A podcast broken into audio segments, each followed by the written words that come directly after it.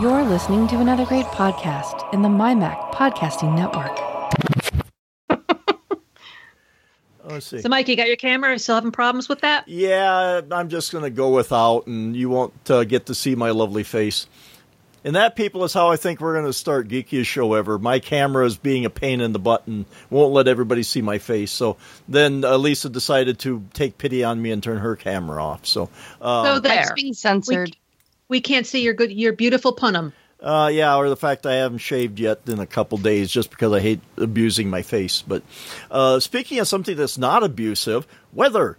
Ours is finally, I think um, we may have a day or two of spring before summer hits, uh, maybe. Today was actually up to 70. The temperature wasn't bad. Uh, it's quit raining for now, although I think it's supposed to start again tonight. I went out and actually put the, you know, in spring business here, I think there was a certain pool that got opened up this weekend. Um, and I went and put my uh, the canvas on our canopy up. So I guess we decided that spring is here. You know, uh, summer will soon be here in what about a month? What is this? May, June, Yeah, a little less. twenty some days. Yeah. Uh, so yeah, we're we'll have a couple days of spring before summer gets here. But and um, yeah, I, I heard. There was a, a, a pool opened up in New York somewhere that uh, you can. Are, Ooh, ooh. are, are you able to enjoy it now, or do you need No. to put wetware on? It's going to be it's going to be a while. It's about 59 degrees Oh, in the pool. The water's cold. However, it's open. Tom, you know, he opened it, he cleaned it, he shocked it. So now it's just a matter of letting it warm up. But it hit about 84 today. Ooh. Very windy, but it was nice because I would sit outside, then I'd run back in the house to watch, you know, the Red Sox, and then I'd run back outside when they were in the field, and I'd go back and forth because it was also, like I said, windy. Should have worked up enough of a sweat by then to jump, take a dip. No, not when it's 59 degrees. it shock your system. if if if if just just think of just think of the uh, the Seinfeld episode called Shrinkage. Okay, so well, we were just talking. You're small enough. I don't think you want to shrink anymore. yeah, that's it. right. Um, tomorrow is supposed to be 75. Tuesday is going to be crap. That's going to be the rain that you that you said you're going to be getting, Mike. We're only supposed to hit 57 on Tuesday, and you know, cold and rainy, and then back up to the mid 70s. So nice in the respect that it's in the 70s, but not warm enough yet. Plus rain in between. So it's going to be a while before the pool is warm enough. But what will end up happening, what I do, is on nice days, I just go and I sit on the edge and put my feet in, and I just bring a book out and read. And I'm I'm happy. Yeah. And I think our weather is yeah it's supposed to. Where's the uh, weekly forecast here? I think uh, yeah today's the warmest. We're up to like 71 now. That's kind of our high. Um, I think, but uh, yeah, rain tonight, and then the rest of the week, I think temperature is going to be in the 60s or go, 10 days, uh, 60s. It's not terrible weather, not like what we've had about a month ago or whatever it was when we had our freaking blizzard, but uh, oh, uh, high 60s, low 70s. That's not terrible. Some rain. Uh, we've had enough rain. I, we're we're good. We can. Uh, you never wish away rain in South Dakota, but if we could just bank some of it and take it out later, that would be Yeah, it's been crazy with the rain this this whole spring. Uh, yeah, I mean, uh, it's cold yet. We still we went out. Farmers have barely gotten in the fields because it's still wet around here, uh, and they need to be getting. Uh, uh, the window for like wheat and uh, small grains is kind of starting to close, and it's kind of starting to get close on corn. You can still put, plant soybeans yet, but you know some of this stuff it'll get pushed back if you plant it too far, and then there's always a problem of frost and other things. But uh, yeah, so that's a bit of a problem. The ground I haven't heard anything, but I'm sure the ground is still not completely warmed up yet like it should be for optimal germination. So, yeah, it's getting a little uh, cranky here. And do we even want to know what it's like out west there? Is it just the same old shit? Uh, it's getting hotter. Our summer feels like it's already cr- creeping in on us. We're we're at that point now where it's hot and the kids are out of school, the hubby's out of school, so now poor hubby. This is his one week off before he starts his summer internship. And I've already given him like a four page honey-do list of all the things that we need to do that we've been putting off because of other summer stuff. And I, I saw this week coming. And you know, we have to mind the temperature too because it's it's only it's only going to be in the uh, upper 70s and mid 80s for the next couple days. But by When by Thursday we're going to hit 93. Then it's going to keep going up and up and up, and then by the following Tuesday we'll hit 100. So already getting into the triple digits. Hmm. So looking at that impending doom of that that heat coming our way is like, yeah, let's get our asses in gear. Let's clean out the garage. Let's let's purge stuff. Let's because we we we've been wanting to have a, a back patio for a while, and it's just one of those things. It's just we just kept putting off, and finally we got the itch to do it. So we're motivated by by stuff, but we've we've got to mind those temperatures. I'm laughing. You know, you're talking about your pool. We have uh, we're a little desperate out here for stuff to cool off with, so we had gotten some nice little lawn chairs, and we were talking about short people problems earlier. And uh, we decided to finally get ourselves some of those nice, like, you know, they're just resin. I'm, I'm leery on getting too much plastic, but it, it looks like it, it'll maybe hold up for a year or two. Uh, one of those Adirondack chairs that's made out of the resin, you know. But I, Yep. I had to laugh because we were going to get a matching set, but my husband's so tall. and I went and t- sat in the size that fit him, and I couldn't put my feet flat on the ground. So we have this little, we have a big chair and a little chair out front now. So there's a his and a hers. It just looks kind of funny. It looks very comical. But uh, we're, we're getting ready. We have a little, I bought one of those little baby pools, you know, just little cheap, cheapy ones, and it's already cracked. and Oh. maybe about three days and it's cracked already because of the sun. So Oh. I have it in the shade, but it's just, I guess it's just not enough. So I will be trying to patch that and see if I can salvage it because I want something for the dog to cool off in because, you know, she's going to be hot too. So, and the kids, you know, it's just it's good enough to stick your feet in. Like, like you were saying, it's just, it's, if you can just get your feet in, it's enough to try to cool you off when you're sitting out there trying to do some gardening or something. But yeah, it's getting to be close to the time where we will be estivating, kind of like, you know, you guys hibernate in the winter, we estivate in the summer. It's kind of the same deal where we only can get things done early in the morning or late in the evening. So we're up pretty much, we're, we eat late, we stay up late, we sleep in if we can, if, if at all possible. We try to take a nap in the middle of the day.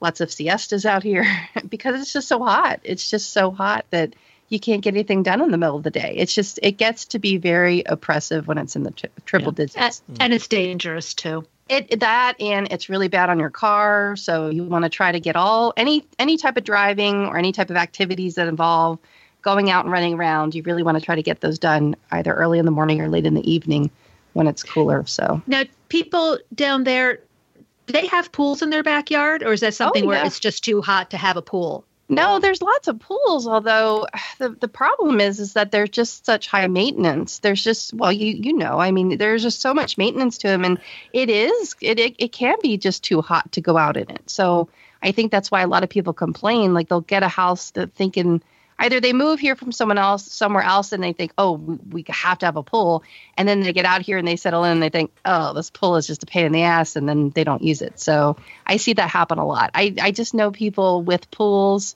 We go to their houses and visit. Like that's the only time they ever get to use the pool is if they invite people over because they just it's too much work and too much for them to just get out and enjoy it themselves. They'd rather just stay inside or go do something else so it can be Yeah, but the real good thing for you, it's what eight to nine months that you can use it. We get to use ours for three months. Right. That's true. That's true. But yeah, the problem is then, you know, kids are in school. There's too just too much. So yeah, if you're retired, I guess that's really great, but not for families. I, I guess maybe that's where I hear the complaints is people on my my cohort with kids and stuff. There's just not enough time to really even be able to enjoy it when you can enjoy it during the during the day. So that's why a lot of people retire here. You know, we are the new Florida. So Ooh. for them, I'm sure it's really probably really great, especially if they have a pool boy. wow. Okay. And uh, yeah, our our uh, summer vacation for school started uh, last Wednesday, which means nothing. Oh, you guys are out too? Yes, uh, and we won't go back until like August twenty something, I think.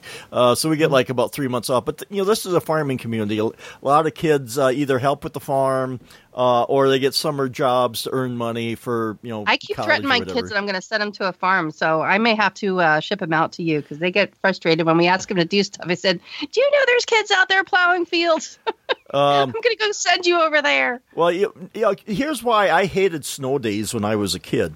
Because we'd have a snow day and Dad would go, "It's a When great." When you were a kid, you hate them now as an adult. Well, yeah, I do. But when I was a kid on the farm, uh, we'd have a snow day, and Dad would figure, well, why uh, have a bobcat to clean out the barn when, when you got a kid and a pitchfork and a manure spreader? Uh, so uh, any snow day, we would be out there literally pitching shit into the uh, um, manure spreader, and Dad would go out and spread it. So I mean, I cleaned out a lot of barns by uh, you know pitching shit, and I lifted, uh, I hauled rocks, I uh, you know ba- uh, we didn't have a lot of square bales. Most of it was like loose hay, but still, uh, ba- uh, we had to deal with bales, five gallon buckets of, pay- of water and grain, and shoveling grain, and yeah. So I think that's what got me. That was your free gym.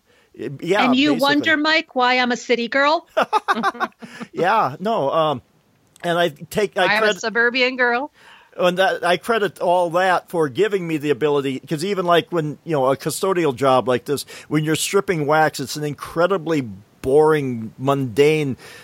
Uh, I don't want to make it sound horribly physical, but I mean there's a lot of work that goes into it, and that's why I am able to do it because I've been trained by, you know, pitching manure, and and I would try to argue with my dad, which never worked. Um, and uh, you know we'd have some epic battles about this stuff, but in the end, he still won, and the barn still got cleaned.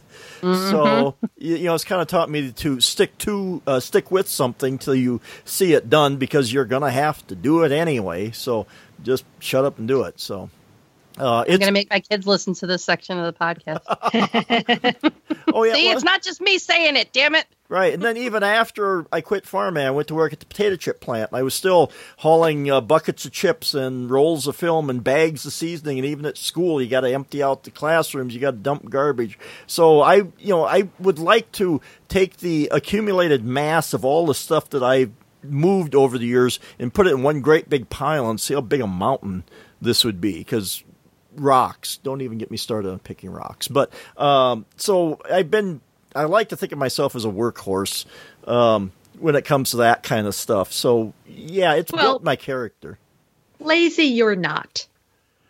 Well, I wouldn't go that far. I mean, I if I no, can you're get not. You're not a lazy person. if I can get out of work, I will. I you know I yeah, but but you're not. when I do lazy it, I is yeah, you, when you when you're at work you do what you have to do you don't cut, Right. cut corners and take No. shortcuts you do what you need to do Right. to me if you were a lazy person you'd be on your butt all day long and bitching and screaming about doing anything Well, yeah, okay. It depends. Yeah, it depends how you define it. But yes, uh, when I do work, I I knuckle down and do it. But believe me, when I get home, I put my feet up and play video games because I don't, you know. But you know, there's like extremes there. So uh, you know, I'm working and I come home, my feet hurt, my back. Uh, it, I don't want. It, it just aches. Let's put it that yeah, way. Yeah, you're relaxing Yes. you're relaxing you're recovering you're not being lazy Right. Well, okay. Yeah, Can I I'll go you with guys- it. you know if if it's snowing you're out there shoveling the driveway Oh, so yeah. or the sidewalk, or hey, the, yeah right, i'm giving you credit take it Okay. Oh yeah.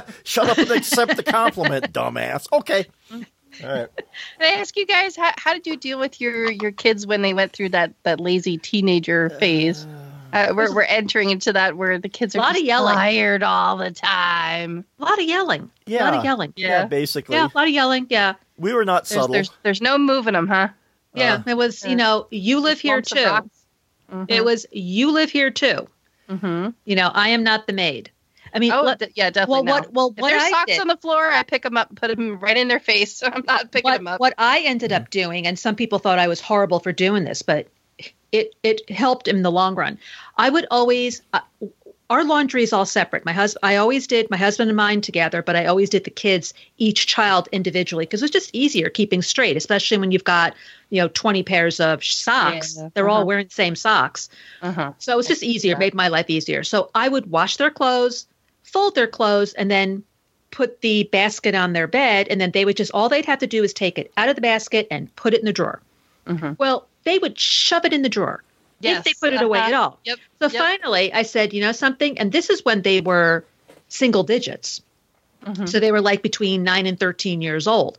I said, You're doing your own laundry. I'm not doing it for you anymore. I am not wasting my time washing your clothes, drying your clothes, folding your clothes for you to roll them up into a little ball. You want to do that? You do your laundry yourself.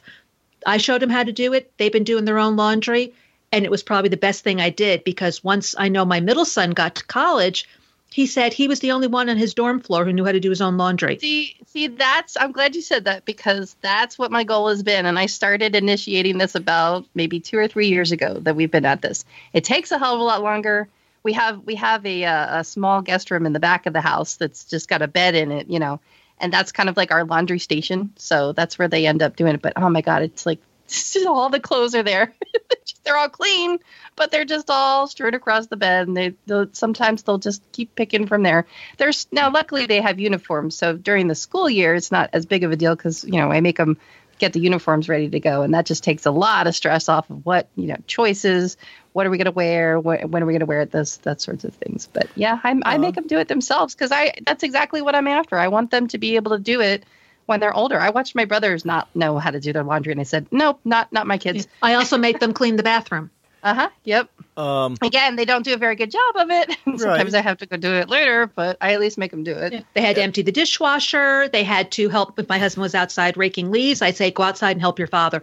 I want to watch TV. Mm-hmm. Like, so does dad. Go out there and help him for an hour, pick up the leaves. You know, you live here too. I said, uh, and I would say things like, who's the one who drives you to and from work? Who's the one who drives Yep. you to and from your practices? You can help out around here.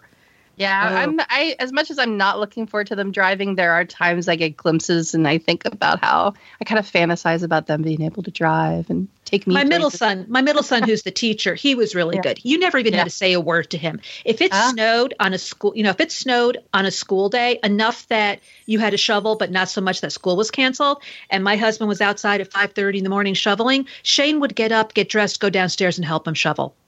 You didn't Uh-huh. even have to ask him; he would just do it. And the same with um, raking the leaves. The other two, I don't want to. Uh-huh, It's like, guess what? None of us want to. Yeah, that's what that's been our argument. We all have to do things we don't want to do. Right. And with our kids, we didn't. I don't know. I can't say we had any magic formula. We didn't really assign them any chores. I, you know, I don't have any clear recollection of anything like. But I know with my oldest son, who I've mentioned before is high functioning autistic, we always had the goal in mind that he needed to be self sufficient.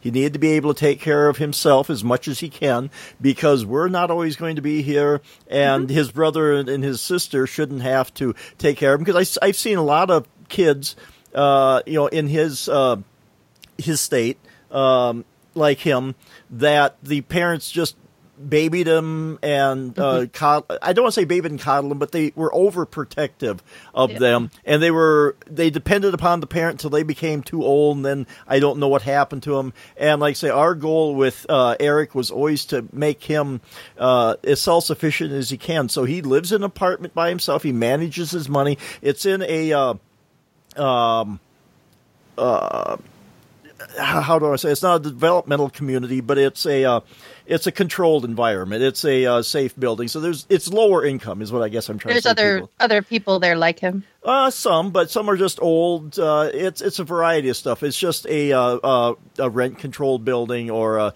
uh, Like assisted living in a way. no no because he's got to take care of himself. Um, but it's There's uh, nobody there in case of emergency, right right. It's just so it's uh, not like a group home kind no, of no, thing. no, no, nothing like that. It's just a, uh, uh, low income housing. I think is basically what it is because he, you know, he's uh, he he gets SSI. So you know, but uh, so there's people of different kinds there. There's some like him. There's some old people. Some people with disabilities. It's but it's not like a managed facility. It's a secure facility. You have to. Uh, uh, unlock the door to get in. Um, so you know there's uh, a certain safety aspect to it, but you know, he takes care of himself. He does his own uh, laundry. He does his own cooking. We go to Watertown every week. We pick him up, and then our other son meets us, and we go shopping together.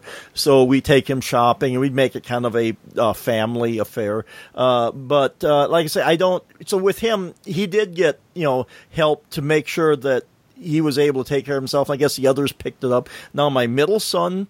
I always kind of say that you know he might make somebody a good wife someday. I guess that's a horribly sexist thing to say nowadays, but I mean he keeps a good house. He go in there, it's clean, it's organized. Uh, uh, he's working on the cooking thing. Uh, he's you know trying more stuff. He's you know learn. He, he's got a slow cooker. He'll throw things in there, so he's starting to do you know more stuff like that. And he lives by himself. He's bought bought himself a house uh, about a year ago. So Yeah, well, good for him. yeah, and so and then my Great. daughter uh, uh, lives with her boyfriend, and you know they you know take care of themselves. They keep a good enough health house. So like I say, I can't say that we had a special plan to get them to that uh, into that position, but uh, they got there by themselves, and you know maybe they learned by examples, watching us you know do things. I would come home. They knew that I worked hard to do stuff, so they knew they had a work ethic instilled in them, even though we didn't necessarily teach it to them. And they watched Deb, you know, cook and clean and take care of the house and this kind of stuff. And so I think we set examples for them. I just don't think we had like a training regime, but and maybe we are just lucky. I don't know, but um, I think the same thing with us too, because they've always seen my husband work. Because all three of my kids work hard. They don't ask for. They don't say, you know, hey, can you support us? They work hard. And my middle son, uh, he still to this day will say to me, like my husband at one point in our lives didn't make a whole lot of money, and but I was able to make sure the bills were paid. Go on. We still went on vacation because I used coupons and I got deals and you know, I, I knew how to make a dollar stretch. And Shane would say to me, he goes, How did we go to Disney? How did we go to do these things? I said, Because I'm good with money. Mm-hmm. And he is the only one of my kids who picked that up. The other two just spend money like it's nothing. But mm-hmm. he understands that you need to save, you need to save money for the future, you need to save money if you want to buy a new car, you need to save money if you want to go to Disney or go on some sort of vacation. So he's really good. And he has a house too. It's actually, we were talking the other day, it's two years this month, which I can't believe. Uh, that he's had his house, but you know he he lives alone too. He has his own house. He takes care of it. He does all his own cooking, and you know, like you said, Mike, they all work hard and they take care of themselves. It may be a generational thing or just a just a timing thing, but we're actually hunkering down and preparing. Like the the way that we see the future includes our kids living at home as long as possible. Like actually, you know, maybe trying to sell both our house and the mother-in-law's house and get one bigger house and have everybody live together. It just times are just really tight right now, and it just seems like what are we going to do? I can't imagine people living on their own right now. well, May- and- maybe it'll take a couple years, but I just I don't see that in our future. I don't See, see, that our might kids be a being good able to thing. be financially uh, independent enough to do that. That might be a good thing for your particular need because that gives you and your husband the opportunity to maybe go out some evenings, but your kids are home with their grandmother Yeah. and your grand and you know grandma's got some companionship. And if Mhm. you Yeah. and you know if you and Nate are both working late, she could start dinner. So that's like a win-win for everybody. That's what we're thinking. We're we're just thinking about like how to broach the topic and and you know what to even do. But yeah, we we keep telling the kids like I don't know, things are just different. Like when I was growing up, it was like okay, you're 18, get out. Either you know get married or get your own apartment or you know get out. And of course, I got out sooner than that. Well. like I couldn't wait to get out. But I that was like such a huge mistake. Like there were times when I wished I would have stayed home longer and later when I got older and when I went to college, I was given the opportunity to stay home and you know, there was a boyfriend in the picture and stuff like that. And I just think, oh man, I was an idiot. I could have saved all that money, you know? Well, so I, I want to offer we know that now. kids. Right. Yeah, we know that now. And I, I want to offer to the kids. I don't want to be like, all right, get out. I just, Well, I and- we didn't push our we didn't push our kids out. Um, they Shane didn't leave until he got a job in North Carolina. Hmm. His plan was to get a job around here, live at Mhm. home, and then once he saved up enough money from the job, then he would buy a house. But unfortunately, he couldn't get a job around here. There were no teaching jobs, and he had to go to North Carolina to get a job. Yeah, Well- that's, yeah, that's uh, something to consider too. Is just opportunities and, and where they are. They may not be at home.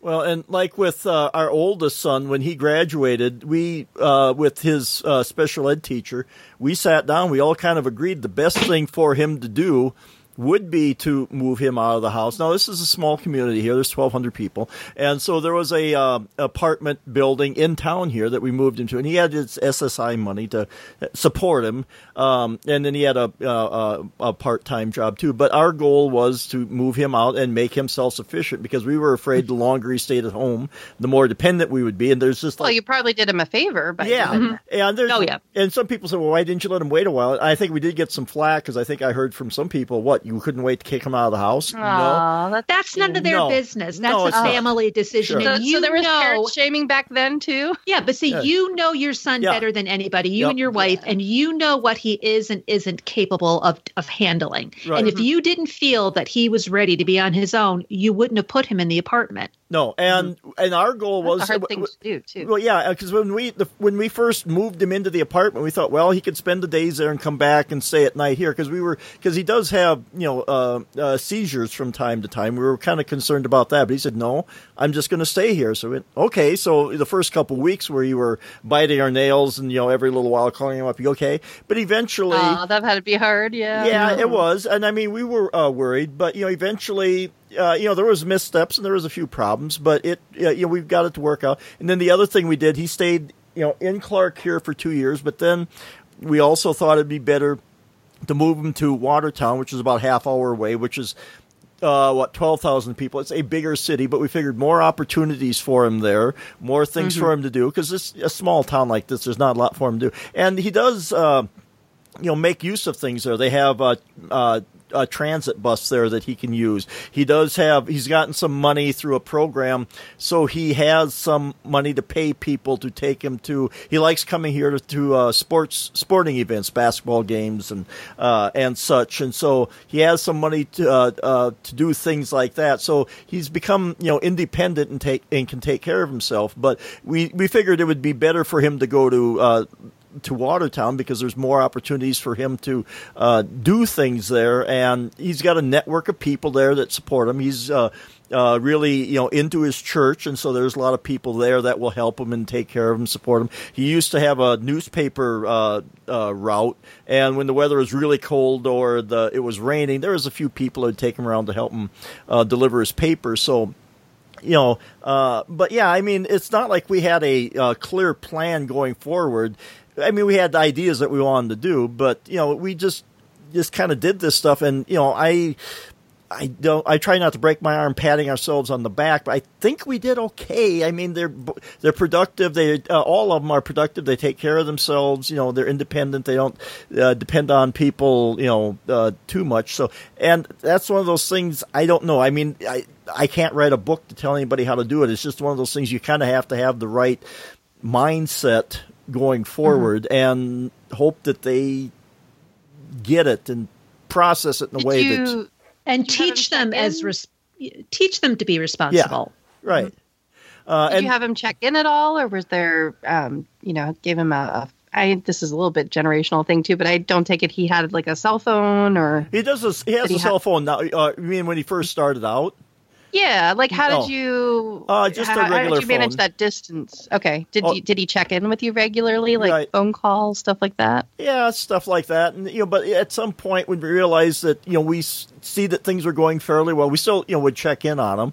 Uh, but otherwise, yeah, we um, once we felt comfortable that things, especially when they finally got his medication balanced out right, because I don't think he's had a seizure in a while. Um, you know, we just felt more secure about things. And at some point, you know, you just kind of have to put your trust, you know, in that things will go well. Uh, you know, higher higher power, whatever you want to call it. Uh, just trust in things, and you, you keep an eye out. You ask him questions once in a while. Make sure there's if the you know it seems like something's going on, we would you know talk to him or deal with things. But uh, you know, otherwise it's not too bad. But it's just at some point you just kind of have to back off and let them uh, do their thing. I don't think I'm ready for that for a while. Well, it Yeah. sounds a lot like a good friend of mine. Her son is Asperger. Uh-huh. He, in fact, he'll be 40 or 41 in next month. I can't believe it already. He's, he's that age already. But when they still lived up here, he had his own apartment. And he came in, you know, he just came and went. He knew how to take the bus to the mall. He loved the Apple store. Everyone at the Apple store knew him. Aww. He would go in and spend hours playing on the computers and talking to the salespeople when they weren't with customers. He'd go to the movies because there was a theater there. I Um, got a job there. you know he he he's not able to work that's one of the Mhm. problems but he is definitely high functioning um, when the parents would go out of town i would be his check-in so i would call him every day and say you know how you doing anything going on and he's like Elisa, can you bring me to the mall? So I pick him up, I bring him to the mall, then I pick him back up again. And, you know, we would go back and forth like that. Then when um, her husband got transferred to Florida, they all went down. He lives with them because they have a huge house. So he lives with them. But once he got back down to Florida, he got his driver's license. Uh, so he's driving, he's in college. Now he's taking a culinary degree. So is he going to get a job? I don't know. But every time I see him, I'll go, hey, you know, maybe you're going to get a job at Disney because I don't live too far from Disney. Was, maybe you'll get a job at Disney. He goes, oh, yeah, I'd love to do that. And he's always posting on Facebook, this is what I made in class today. And and like you, Mike, he's very much into his church. Mhm. So he's still he is still uh, he'll still come up here for their Armenian festival. They're not Armenian. They're Italian. They're Italian Catholics, but he feels like he's Armenian. So he goes to the Armenian church. They adopted him basically. They love Okay. him. And then he joined the Armenian church down in Florida. So they you know the, the, the members of the church take care of him they keep an eye on him they'll drive him places if they have to so it's kind of like with eric the same idea Sure. where they are letting him do his own thing but the parents are there just in case Well, yeah, and it sounds like there's a good network, and that's what I think is kind of Yeah. missing from our lives. We just don't have that kind of network, and I think it's just because I moved so far away from my family, so they're like just distance wise, logistically, it doesn't work out. And I think because my husband's family moved around so much because of his dad's job, they are very like nuclear, so there isn't there isn't much networking. There's there's just kind of like this little like bubble and I'm trying to sort of branch out, but it's taking it's just taking a while. I guess I'm just frustrated with that. I need Yeah. a bigger network. I, I need to cast a wider net, I guess. And uh, you see, where I'm at the exact opposite here because I always make the joke that I think I am literally, literally related to half of the town because you know midwestern town like this, um, you have a few key families here, and so roots run deep. Um, but when he moved to Watertown, there was some you know family there, but the one thing, the apartment building he lives in, they they do look out for one another. They do take care, and they have some things. They have like uh, they go out for uh, pizza parties. They arrange those things once in a while. Um, movie nights. I don't know if he partakes in all that stuff, but they do foster a sense of community there within that uh, that That's good, building. Yeah, I think that's what's missing. I think that's what what I need more of in my life because I I think I would probably let the kids. I mean, they're still pretty little. I mean, they're still not yet teenagers. Although that's going to change this summer. I will have a newly minted 13 year old. But I guess that's why it's on my mind as I'm thinking about that stuff. Like we need to get these kids out. You know.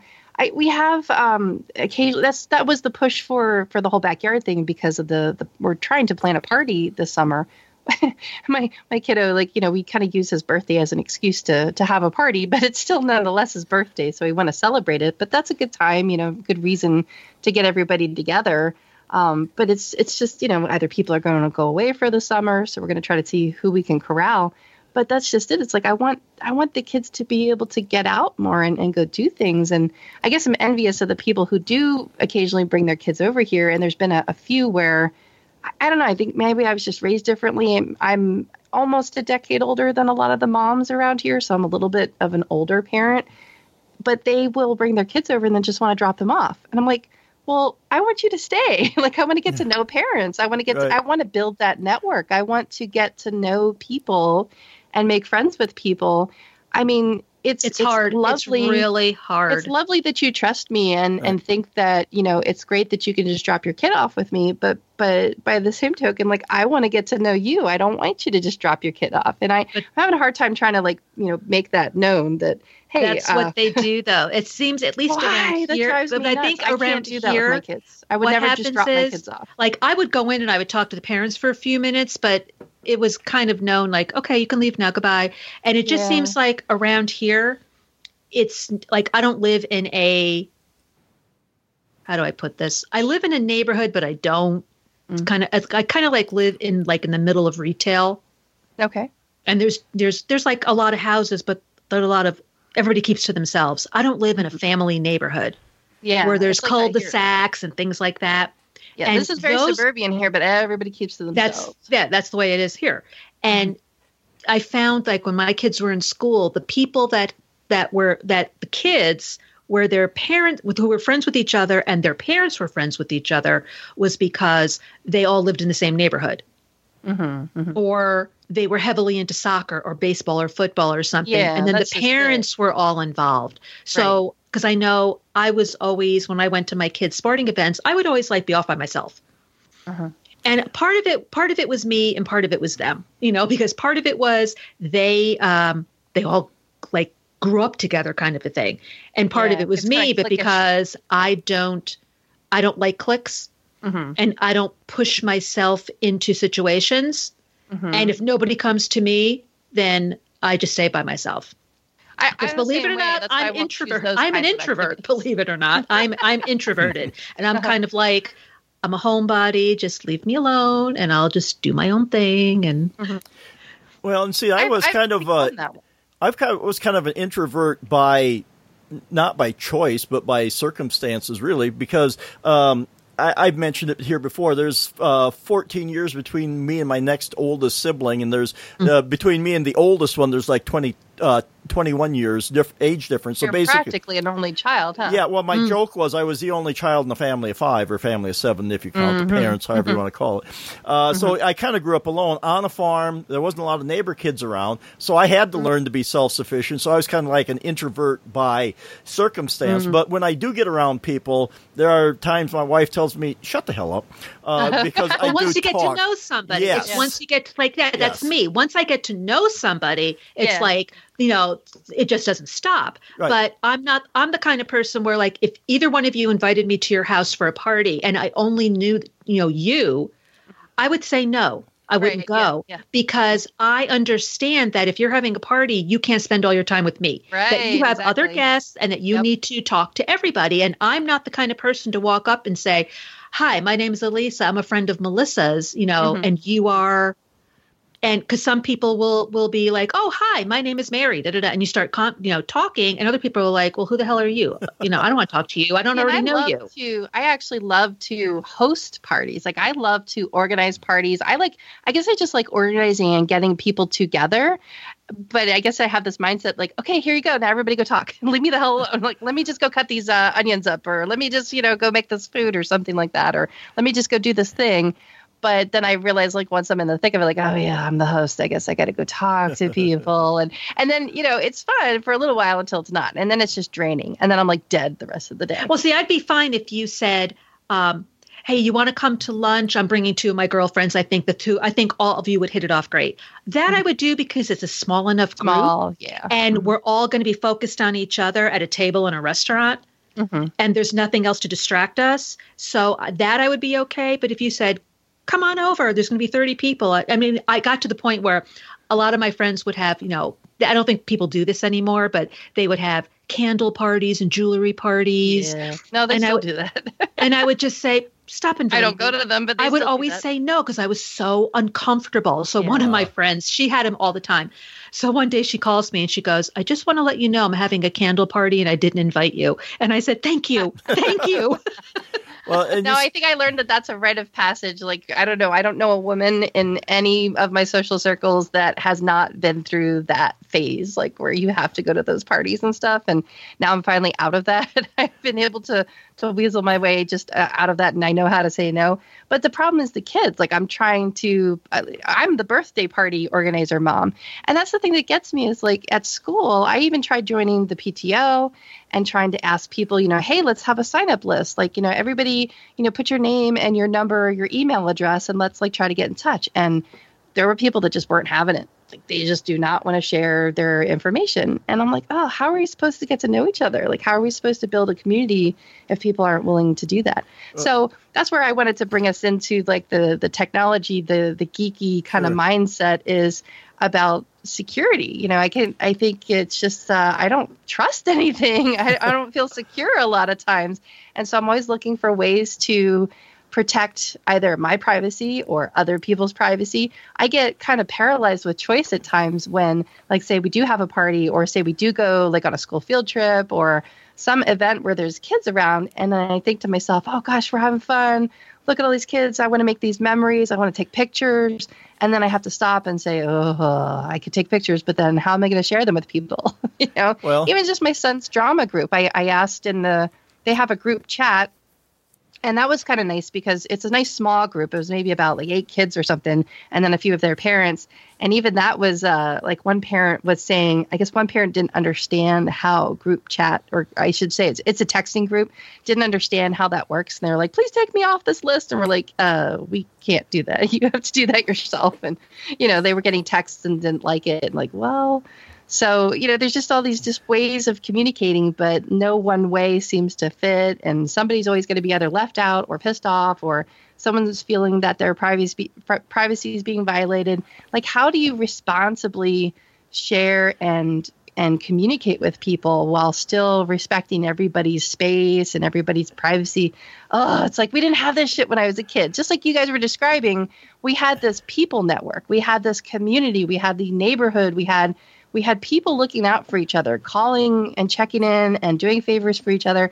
And I just feel like that's kind of missing. And I don't know if it's like you said, Mike, I don't know if it's circumstance. It's just because Well, of where I live.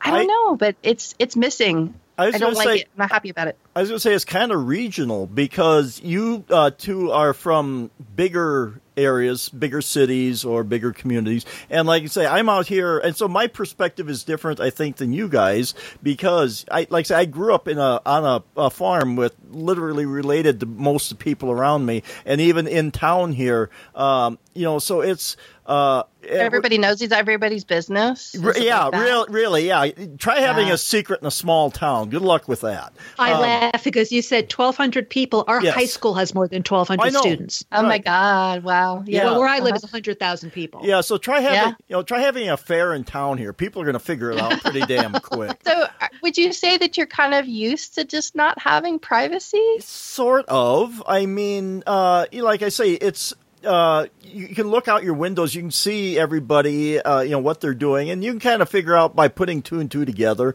You see them around town. You know, uh, let's say you see somebody shopping, and oh, you, you know, you're buying, you know, stuff. Oh, are you going to have a baby? You know, you can, you can kind Yeah, of yeah, you're figure- buying diapers. Yeah.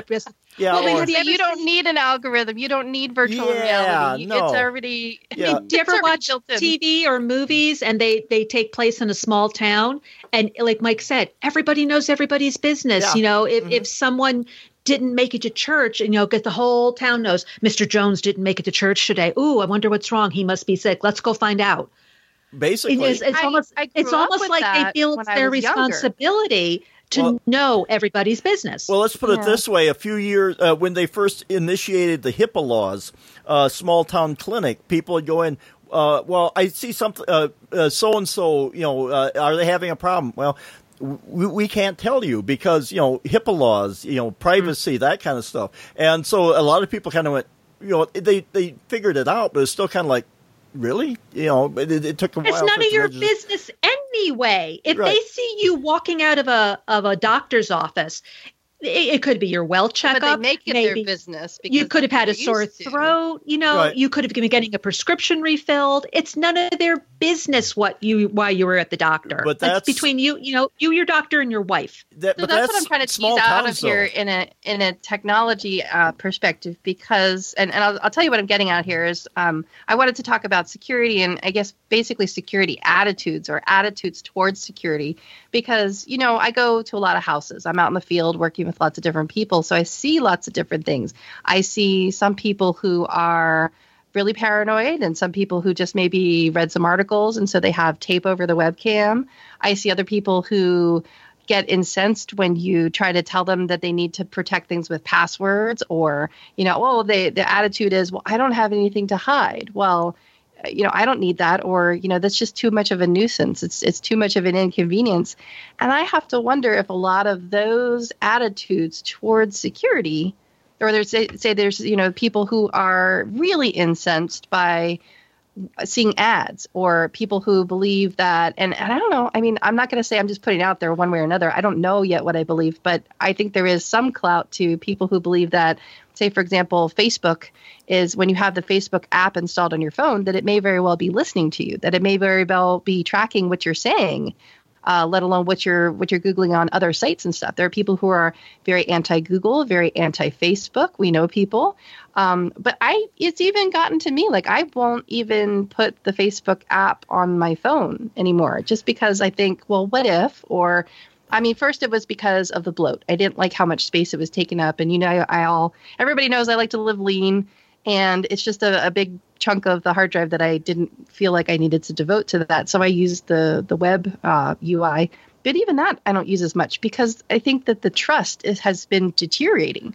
I can't exactly get rid of it because a lot of my friends and family are on there, and it's one of the only ways that we talk to each other. And how sad is that? I mean, that we can't call each other and we can't text each other, but we don't. I mean, we live time zones away. It really is too difficult. There's too many of them. There's just so many cousins, and not everybody Everybody well, says, well, how do they have time for Facebook? Well, because that's like quick. And then, you know, a lot of them aren't even using Facebook. They're using Instagram, which ends up on their Facebook. And people don't understand, well, how do they have the time to do that? Well, it's in your pocket. You know, you're standing in line at the grocery store and stuff like that. People can make time for that.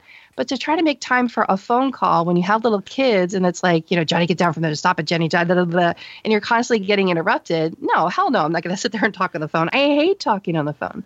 So no, we don't call each other. We do rely on social networks to be able to take care of that that need because everybody is so spread out. But uh, I have to wonder if these small town attitudes or large town attitudes or you know places from the environment that you grew up in, I think that that is what shapes your attitude towards technology, towards surveillance, towards privacy.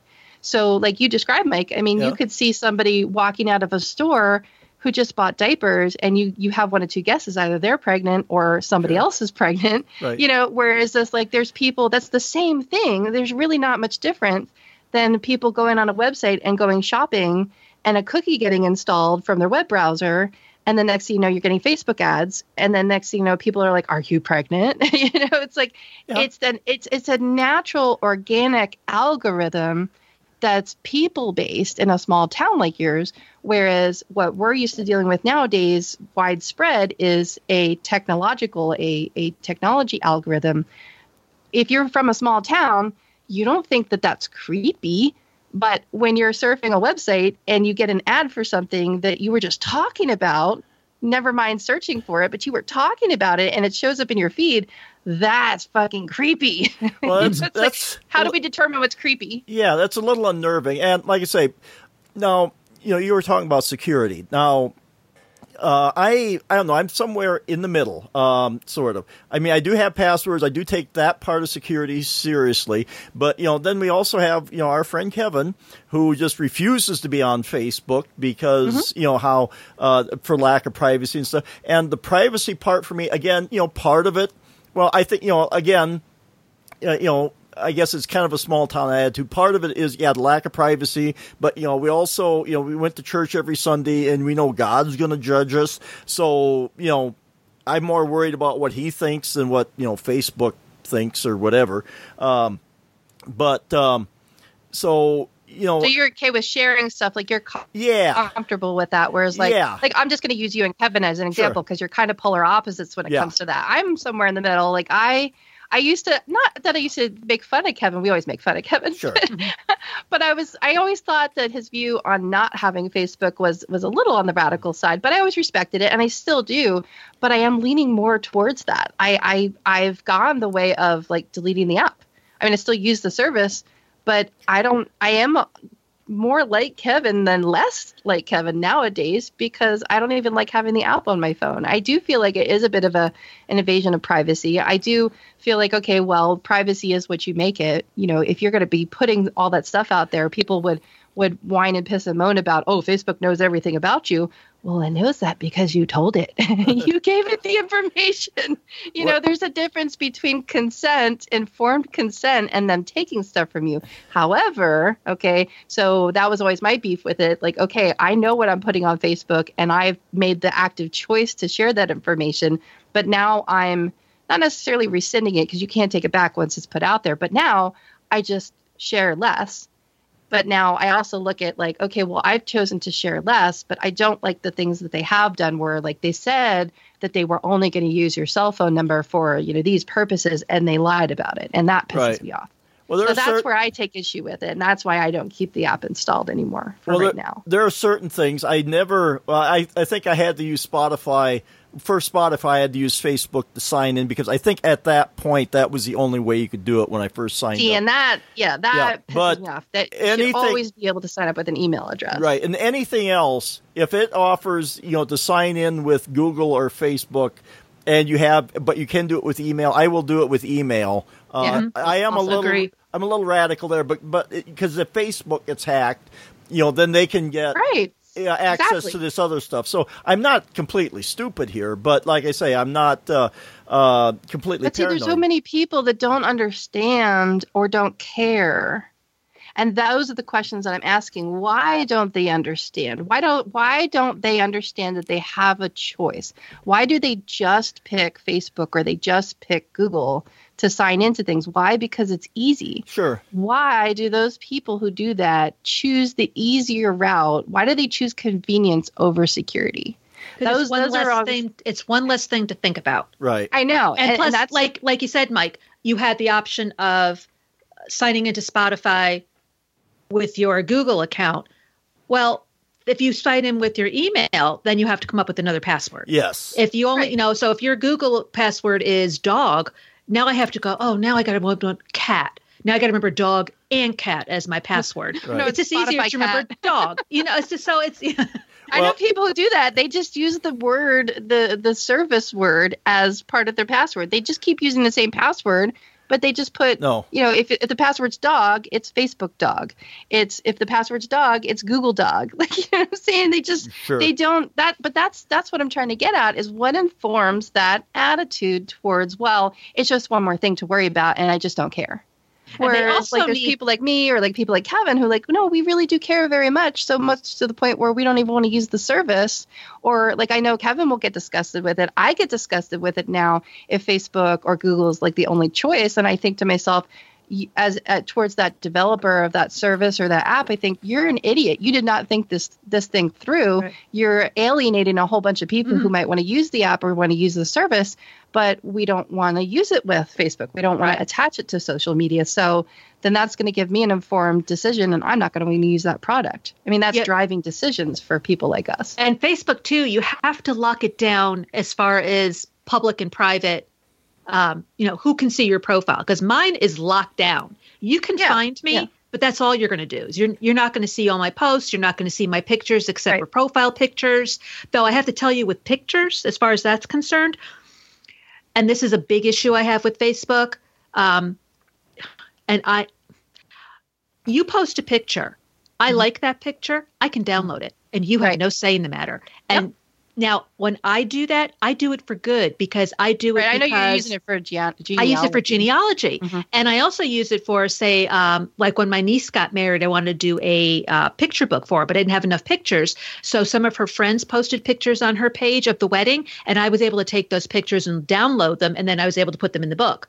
Right. But Your people- intent is good, but you Right. still don't have consent. Right, exactly. And I would totally get it if it was like, nope, can't have it. And then I would just would have emailed her and said, hey, can you send me those pictures? I want, you know, I need them for something. And I totally get if I couldn't do it. But there's nothing, I go through all the settings and there is no setting that says, no, you cannot look, look at, you know, no, you cannot download this picture. Now, obviously you can screenshot it. I can't do anything Right. about that. But right.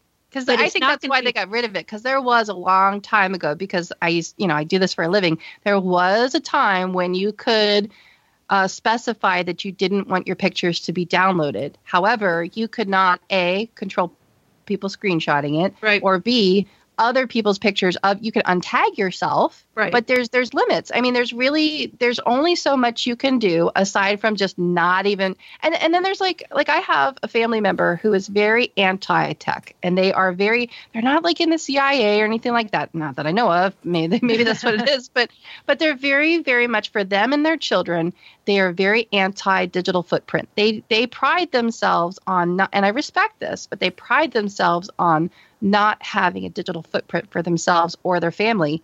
And so, because I know that when I see other family members who have been with them and have taken pictures of their children or them and posted them on Facebook, I think, oh shit, if so and so finds out that they're on there, they're going to be really upset. Well, that's I'm not going to that say responsibility anything. to tell Mhm. people, oh, listen, if you're on Facebook or Instagram or something, I would appreciate it if you do not post Well, pictures. they do, but there's other people who just don't care. Again, it goes back to this attitude towards technology, this attitude towards security and other people's consent. Some people just have an attitude where, like, oh, well, you're just full of crap and I don't respect it. I don't care. I'm going to do whatever I want to do because it's too difficult. Because, like, let's say they took a really nice photo it's too difficult there's too just like just like signing into an account it's too difficult it's too much trouble to come up with another secure password never mind we have password managers but what the hell is a password manager to the to people who have that attitude but it's too difficult to take a picture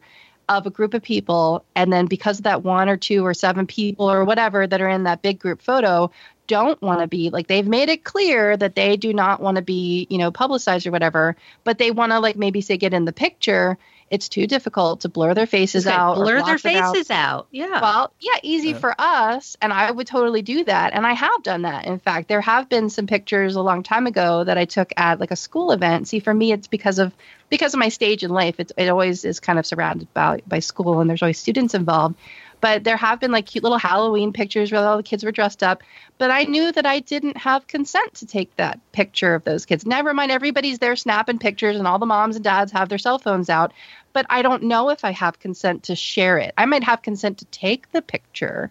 And nobody's like coming up to me and saying, you know, with their with their cell phone in their hand, please don't take a picture of my child. Like nobody's doing that. But there's there's still people that I know that do not for whatever reason. I mean, it could be that they're living in a, an abusive situation. They don't want their kids. I know that's that's definitely a factor. There's children who, you know, maybe they're running from a situation. They don't want their pictures out there because they're trying to hide from some bad family member or something like that. I mean, whatever it is, people have their reasons and we need to respect them. But that's been the case sometimes where it's like, oh, this is a really cute moment. And I want to share it because my kid and maybe their friend, maybe a few kids that I do know that I have consent, but not these other kids. So I have gone to the trouble of blurring out other faces. I don't always like the way that it looks. So maybe I might use like a sticker of a, of a, of a little sun or a smiley face or something to make it kind of cute, you know, to, to show that, I, hey, I'm respecting these people that I don't know or that maybe I do know. And I know that I don't have their consent to share it, but like they're never going to find out. But what if they did, you know? Well, So it's just something that I'm conscientious of, but other people are not. And I have to wonder what it is about their upbringing and their life experiences that formulates that attitude towards security. Like, why do some people put tape over their webcams and some people don't? You know, what is what is what is leading that decision to do that? Is it an informed decision? Is it just because it's trendy? Is it because somebody told them to do it but never really explained why? I mean, how much of it is really important? It's like I- my question to you guys: Do you tape your webcam? Do you No. guys cover your No. webcam? No, No. I think with a lot of people, they hear something in the media, or like you said, they'll hear a friend say, "Oh, did you hear that?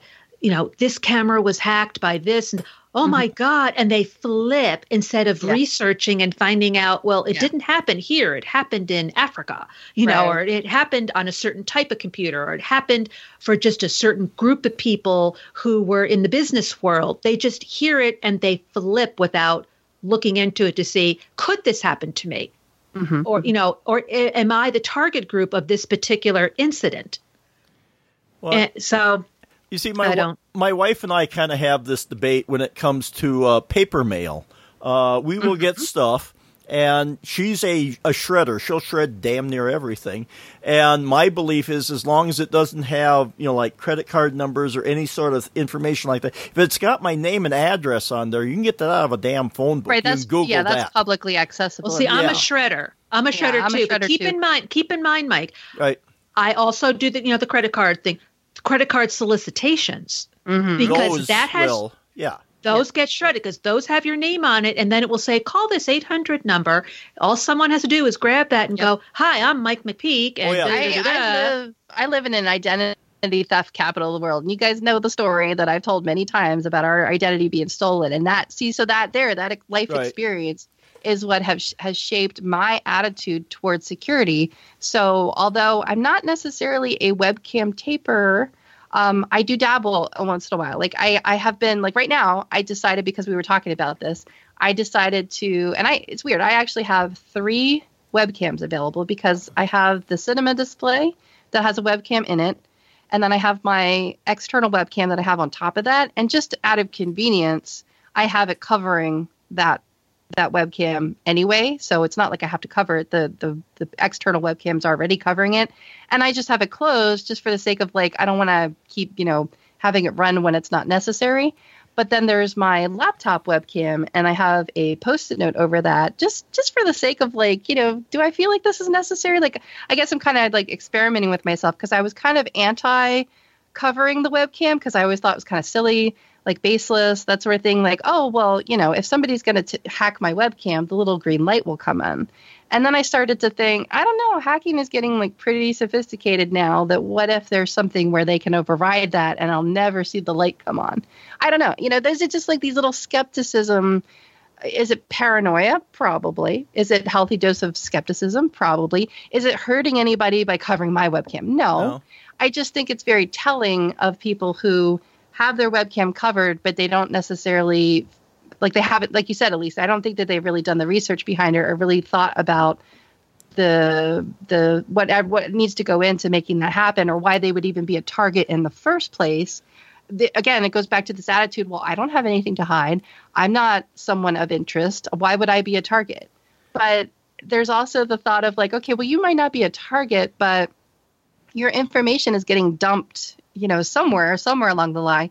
You might not be a target now, but because I've been a, a, victim of identity theft, I know that even though we weren't necessarily a target, like for any specific reason, the person who who did it didn't just do it to us. It was like a five block radius, so he was just trying to get whatever he could get. But that doesn't necessarily mean that someone isn't looking for something to take your identity and utilize it for some way to impersonate. I just think that we should always be checking our credit reports as as whenever we can. But I, I just know people who just don't have a care in the world. they just don't they don't think about that. Maybe it's because they they have they can afford the lawyers, maybe they can afford all of the necessities that that need to take place in order to protect themselves in the first place or get their identity back. Whereas like I've experienced it firsthand where it took months and you know filing a police report. We were out without money for for two days before you know we could get anything. And it just took a matter of months to get all the pieces like put back together. And then you just feel so violated. I mean it, you know there's the emotional part of it too. I just know that i've experienced that firsthand. And so like you mentioned paper i'm a shredder. I don't use paper checks. I'm very against that. Like i'm very suspicious of the mail because of how much mail theft I've seen and, and how much identity theft I've seen and how much I've experienced. So I am very security minded, maybe a borderline paranoid, but I'd rather be than not. And then plus there's well, also like my job. People pay me to know about this kind of stuff, so I'm constantly researching it and stuff. See, but my- like for example, I will just give you a quick story, real quick. Um, there was uh, several of my clients now, and this is a little bit of a PSA, have lost their iPads because their cleaning lady accidentally threw it out in the recycling. or they themselves have picked up a pile of stuff in their oh. iPad because they're so thin has been in there. I, I, I literally did this. I, I just recently went on a house call and one of the issues that I was there to help them with was they couldn't find their iPad. Luckily the battery was still charged enough and we were pinging it with Find My iPhone and it was in the recycling bin. Luckily, it hadn't been taken out yet, but that's where we found it. And this is just like, I mean, this has happened several times, like a handful of times just with me alone. Can you imagine how many times it happens elsewhere? And so I had another client, and their stipulation was they did not want the client's iPad to be locked with a passcode. And I said, okay, I understand. I understand that. I understand how it adds a level of complexity, but I think you really need to weigh the the ease of use, the convenience against the security here, simply because it's so easy to throw these things out. It's just so easy for them to go missing. And if it if it was a computer that I knew, like say it was a big, huge iMac, you know, or something that I knew was going to be stationary, that was never going to leave the house, you know, never mind, you know, workers and cleaning people coming in and stuff like that. That's another another story. But if I knew it was a device that was stationary, then I might relax the security a little bit but knowing that something could be picked up and end up in the wrong hands of somebody is is a security issue that I take very seriously, and so I'm going to highly recommend that you use a passcode, and that's that's the case that I'm going to fight against because it could always disappear and end up in the wrong hands. And then then their argument is, well, I have nothing to hide. I'm like, yeah, maybe you don't, but I'm looking here and I'm I'm seeing that you've got everybody else's contacts, you've got emails, you've got letters, people are sending you financial stuff. It may not be your stuff that you have to hide or protect. They they use the word hide. I, I'm going to use the word protect but it's other people. You're you're conversing and communicating with other and you're networking with other people and you have their information. You have to think about their privacy as well. It's not just mm-hmm. it's not just a you thing, you know. So, well, so let them know. let them know what happened to Shane when his uh, laptop was stolen. He had it locked, uh-huh. so the person who took it couldn't get into it. When the person who took it tried to pawn it and he couldn't unlock it, right? He couldn't pawn it. So the same thing would happen with an iPad. If it's locked yeah. and you know you try to pawn it or sell it and you can't unlock it, that's a done deal. Well, well that did happen to us, and so that's the story that I do use. Is the the other story I've told before about about my husband having a phone stolen twice. Two different phones, twice he's had it stolen. Once he was changing the kid's diaper. This was when they were really little at, a park bathroom, and some kid saw it resting on the sink. Now, you know, partly of that is my husband's fault for just leaving it set there. Again, he's a little bit too trusting. Now he's not. He had to learn that lesson the hard way. But it it's it sucks that we live in in the kind of world where you can't leave your cell phone out. You just can't set it down somewhere and and think that it's just going to remain there. Somebody's going to walk off with it. Now, maybe not so more, much more anymore because they're bricked. Like you said, you know, they can't use it. It's it's basically useless to them. So maybe that's driving down that type of theft. But back then, it didn't. And so uh, that phone had been stolen. I got it back within 24 hours because I used Find My iPhone. The second time, it was a, a, kid in a classroom who stole his phone. And, you know, it's just innocent enough. My husband was using the timer on his iPhone. He was actually using it as a tool to do a lab, and he set it down because he was waiting for the timer to go off because he was doing something. And a kid picked it up and swiped it. and that went missing for six months. But I still got it back even after it changed the hands. Like I was texting with middle schoolers over that. but I got it back after six months because I kept pinging it. I kept pinging it.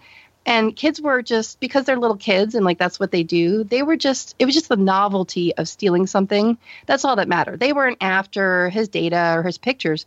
But just like you said, Elisa, because it was locked, because it, because we had a passcode on it, because we had activation lock on it, because I was able to wipe it remotely, like put it in locked mode and then wipe it remotely, it was basically useless in the hands of a kid. And so the only reason we got it back was now I don't know if other people would do this, and this isn't something that I'm that I'm endorsing, but we did because I I wanted the satisfaction of getting it back. We did. We were extorted basically. So somebody saw the opportunity. I I said I'm offering a reward. And so they said, "What's the reward?" And you know, and I said I didn't answer the question, and someone said, "Oh well, my kid paid fifty dollars for this. It was a 4S back then, so was it worth that much? No, but I paid it because, and it was extortion, and I paid the extortion money because I, I think it was worth it for that that experience to find out exactly what happened to the phone. And so when I did get it back, I inspected it, and there was no damage, not even a cracked screen. Someone had even put a different case on it. We lost the little OtterBox that it was in, no big deal, but somebody actually put a different case on it, and it was completely wiped. There was nothing on it because it had activation lock on it. And but see, I wouldn't have known that if I hadn't gotten the phone back and was actually, you know, had the opportunity to inspect that. And I was able to log back into it with my husband's password and we were able to get all the data back and nothing was ever compromised throughout that but whole entire was it experience. The parent that charged you $50? I am not sure if it was a mother or a girlfriend. It was it's hard to tell. I think she said it was her son. I think she said this is this is the story that I got that the that the son uh, had a friend who was selling this phone because they had medical bills, and the kid it pulled on the kid's heartstrings, and the kid wanted an iPhone, so he bought it off of the kid, not knowing that it was hot. And so the mother found out that the kid had spent the money on it, and you know was upset obviously. And she said she tried to she she told me what she did. She told me that she tried to reboot it and tried to connect it to iTunes. And then that's when she saw my message that it had been lost. First, you know, I changed it over the course of six months. Like I would keep sending out little messages like this phone has first I said this phone has been stolen, you know, like I was kind of threatening because I was like upset. And then I had to change my tune like, this phone has been lost. You know, if you find it, please contact me. But I was contacted by three different kids. I could tell that they were kids based on the conversation that we were having. Um, but I, you know, kids would tell me the story like, oh, it's in my, uh, because they had my number and they were able to text me. And uh, I thought about that later. I thought, oh, I should have used my Google Voice number because, like, you know, then they had my cell phone number. But I really wanted to have like easy access to it. Um, and they said, oh, it's in my cousin's gym bag you know, and then like I wouldn't hear for a couple weeks, and then I, I would get something and say, hey, like one kid was really apologetic about it, like, hey, I'm really sorry to tell you this, but it got stolen from my cousin. He doesn't have it anymore. I would have been, I would have had the police figure all well, this out. Yeah, well, we did. So we did call both times. We did file a police report, like we called, and they told us. So the second, the first time, a policeman did intervene. Like we we did make an arrangement that we never met the kid who stole the first one. He handed it to a police officer. The police officer contacted us. We met at a 7 Eleven, literally. And this is the PSA part. I always recommend that people put a uh, picture of yourself or like your family on the front of it because, and I don't know if this would change anything, but at the time, that meant that there was no paperwork because we had our family photo on the lock screen and he looked at it and he looked at us and he said, Here you go and that was it. That was it was just a done deal. The second time around, we asked the police to get involved, but I don't know why, but for for whatever reason, they said that all they could do was mediate. All they could do was basically watch and make sure nothing shady was going to go down, but that was all that they were offering to do at the time. So, and I guess I don't know, maybe it's because I don't know why, but I guess we agreed to meet at a casino for some reason, like outside the casino, like not inside the casino, but I, like that was the central location where we had decided to meet. Who knows? I mean, I was probably being taken for a ride, but it was it was an adventure that I wanted to explore, and that's what we did. But we got it back, and you know, I I, I hate being extorted that way and maybe other people might not want to pay that knowing that you know your phone is protected but i really wanted to scratch that itch. I really wanted to find out what really happened to it. And i think it was. I think it was a mother and her son and the kid just didn't know any better. And i said to her i said i think over text i was like you know well it's it's locked you know and she said oh he was just taking pictures with it. Well he couldn't really take any pictures with it because it was locked. But i think at the time because this was several years ago. I think at the time for the kid, for this this middle schooler kid or you know young teenager, I think it was a status symbol. I think that's just the fact that he had an iPhone. The kids didn't know that he didn't have an unlocked iPhone. they just knew that he had an iPhone and that he was able to take pictures with it. Because you know when you take a picture, you can preview the picture in the the camera roll Right. But it doesn't save anything. It doesn't actually save the pictures. Like so when I got it back, like I didn't see any people's pictures on it or anything like that. I think because it was locked, I think it probably just took a preview, but then it just went nowhere because it wasn't signed into iCloud or anything like that. Like maybe maybe it ended up on the hard drive. I don't know. I, I ended up just wiping it and starting all over and changing the password anyway, just as a as a security precaution.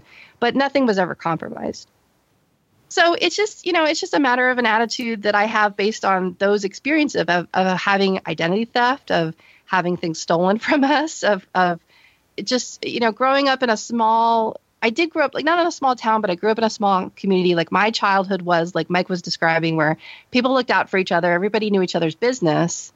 And then fast forward to my adult years when i moved out here now i'm out in like the wild west where it is not that way. So I guess my opinions and my attitudes about security have been formed based on feeling that that notion of a secure network of people looking out for each other and then going somewhere away from that and being exposed and then having to say for yourself okay i don't have this this backup anymore. I don't have this like safe this safe harbor the safety network of people looking out for each other anymore. So i'm going to have to create it on my own and i'm going to do it this way and i'm going to be really secure about it and then also working with and going into different homes and working with different people who all come from all those different backgrounds and they all have those different those different opinions and attitudes that have been formed by their either lack of knowledge either they want to learn more about it because they have no knowledge or just based on their personal experience their personal life experience of either getting hacked or not getting hacked and just never having any kind of sense of well what could go wrong you know, some people just have that attitude. Like, I don't care about security, they'll say, or I don't want a password. It's it's too hard. It's too much of an inconvenience. I don't want to to deal with that. and I have to sort of kind of do this dance with them. And because it's their life, I'm there to inform them. I'm there to tell them these are your options. This is what can happen. This is what can go wrong. Here's what happened to me. Here's how I fixed it. I don't think you want to go through that. So let's just button it up at, at this end here and just take care of it now before that happens. Or you know and they'll say well i don't have anything to hide. And then they'll say well but there's other people that you're communicating with and and they deserve your respect and they deserve to to be protected as well. So it, it, you know it's just it's just these different attitudes. And i just wanted to explore that with you guys and see you know where you where you fell in that spectrum and and what shapes your opinions and your attitudes towards security and, and what kinds of brands you trust based on that. Right. And when it comes to like the the camera, I figure, well, it's their eyeballs. If they want to ruin them looking at me, you know, more power to them, I guess. But yeah, I guess you know, and I. I maybe if I've had would have had something like that happen, but you know we take medium security measures, uh, you know, uh, passwords, um, uh, use a password manager, all unique passwords, uh, that kind of stuff. But um, yeah, I'm not. Uh, and like I say, I uh, unless there may have been a time or two that I've used like a Facebook login where it was like something where I didn't really think there was they were going to get too much out of it. Like maybe uh, I mm-hmm. think I use like a Google sign in for my Quora, uh, the where you ask questions because I don't think they're going to be able to get too much information, and I hardly use that one anyway. Uh, so mm-hmm. there's certain yeah, times, there's certain things. Yeah, certain yeah. things have different levels of yeah of care. If it's yeah. if it's something that's not, I'm not going to have a lot of information in, and I may not use too much, and I at most of the time, yeah, I will create a new password using my email and that kind of stuff. But but there's been a time or two it's just like, yeah, I'll just use this because um, I, I, will, like I say, I will use it once in a while, but it's not for anything you know important. I'm sure anything that's going to contain any sort of financial information or you know too much personal information, uh, I will create a. Uh, uh, a sign in for that, but uh, yeah, like something that's going to touch your money, like your yeah. Amazon. Oh, sure, yeah. Anything that has anything to do with purchasing is something that I think needs oh, yeah. to be really secured. Right and and two factor authentication and stuff like that. I mean, mm-hmm. I, and that's the the difficult part is like I I'm in a, I w- I'm always put in this position of having to explain this to people because you ca- almost kind of can't not use uh, like like an Apple device. Now they strong arm you into it. You have to have 2FA. It's really hard to not have that. I just had an issue where um, had to set up two factor authentication, but the person didn't have a cell phone you know, not everybody has a cell phone. And so I was like, well, is this even going to work with a landline? And well, I, I, tested it out. So it does work with a landline. They will call you. Remember, we were talking about that, Elisa, mm-hmm. uh, about how whether or not would call and, and how it would be identified. Now, the phone number on the caller ID did not say Apple on it, but I think they had one of those phones that announces the caller, and I think that said Apple. And then when I answered it, I put it on speakerphone, and it did identify itself as Apple. Um, and then, you know, they gave the message. They said it very clearly. It was very loud, you know, nice, easy to hear voice. They spoke slowly and they repeated it twice. And so, you know, enough time to be able to write it down and then go enter the, the verification code in. But this would be a good segue into what happened to you, Elisa. Do you want to tell us a little bit about the the caller that you got, and maybe we'll we'll use that audio lately because because I use that story now too. oh, glad I, I could be that. of service. I'm trying to remember, it happened almost a month ago at this point. So I get this phone call one day, and it says on the caller ID Apple. And if I remember correctly, uh, from what Apple's number is, it had the correct, you know, 800 number for Apple. And I'm thinking, yeah, right, this is uh-huh. not Apple. So I answer the phone, and of course, it's a you know a person with a uh, foreign accent telling me that my iCloud account has been hacked into AOL. And he was taking really? an AOL account and saying that it had something to do with iCloud, which right there. Yeah. So I'm like, oh boy. There's so spitballing terms that you'll recognize. Yeah, oh yeah, so, I, I know AOL. Yeah, yeah, okay. AOL and Apple. Yep, they're they're the same thing. So I started talking to for about a minute, and then all of a sudden I go, "Oh, I got." I'm thinking to myself, I got to open up my phone. So. I put him on speaker, opened my phone, got the voice memo, and I hit the record button And then he's telling me that um, the ser- he's calling it the server and the network and all these terrible things have happened.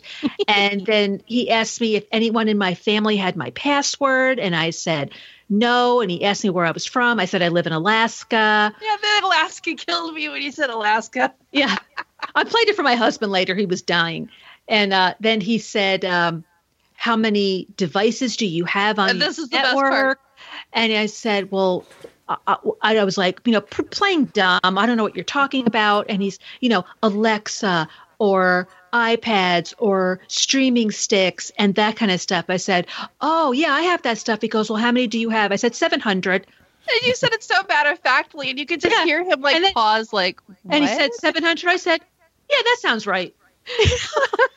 like, can you not tell by the tone of my voice that I'm bullshitting you? But you no, but you kept such a straight face, like in your voice. I mean, you couldn't see it, but you could hear it. Like you were so serious. And I was like, I can't do that. I just, I don't have that talent Yeah, to be able to do that. and that. that's that's when I finally said when I got tired of it, and that's when I finally. yeah. And he's asked, oh, I asked him. I said to him, "Where are you calling from?" And he said he was calling from Apple Cupertino.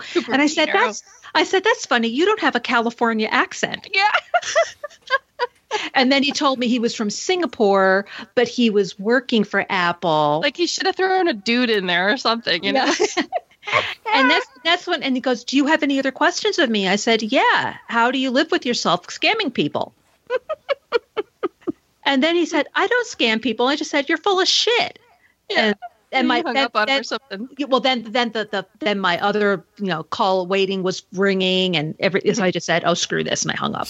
But, but I've done that before where I've I've kept people on the line for like Microsoft. They've I've kept them on the My line. dad does that too. kept him on the line. And one time I even said to him, I said, Why are you scamming people?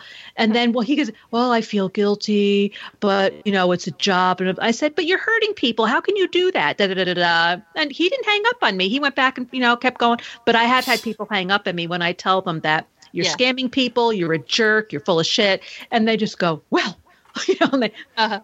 Yeah. See, and again, it, it's it's that attitude. Somehow, their attitude has been formed to just not give a shit. They just they do it, and they have no remorse. They have no compunction about how they could be harming people.